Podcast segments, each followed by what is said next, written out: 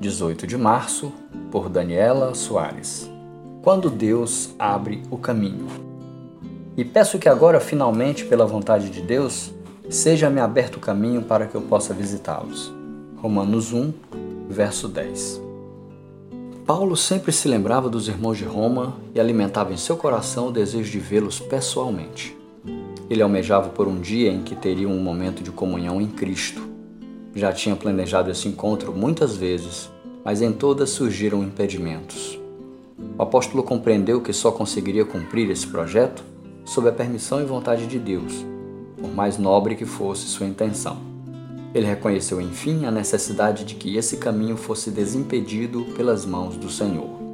Queremos sempre alcançar aquilo que idealizamos, porém sofremos muitas frustrações. Elas vêm por vários motivos. Às vezes tentamos submeter Deus ao que já decidimos fazer. Em outras situações, achamos que o Senhor não precisa interferir, mas o que de fato necessitamos é descobrir para qual direção Ele está apontando e qual o momento ideal para trilhar esse caminho. Quando Ele apontar o caminho, também irá abri-lo. Paulo tinha um bom desejo em seu coração, mas isso não significava que tal coisa deveria ser realizada no tempo e do modo que ele idealizava. Assim como Paulo, precisamos submeter nossos anseios ao Senhor, pois carecemos que o caminho seja aberto por Ele para que possamos passar.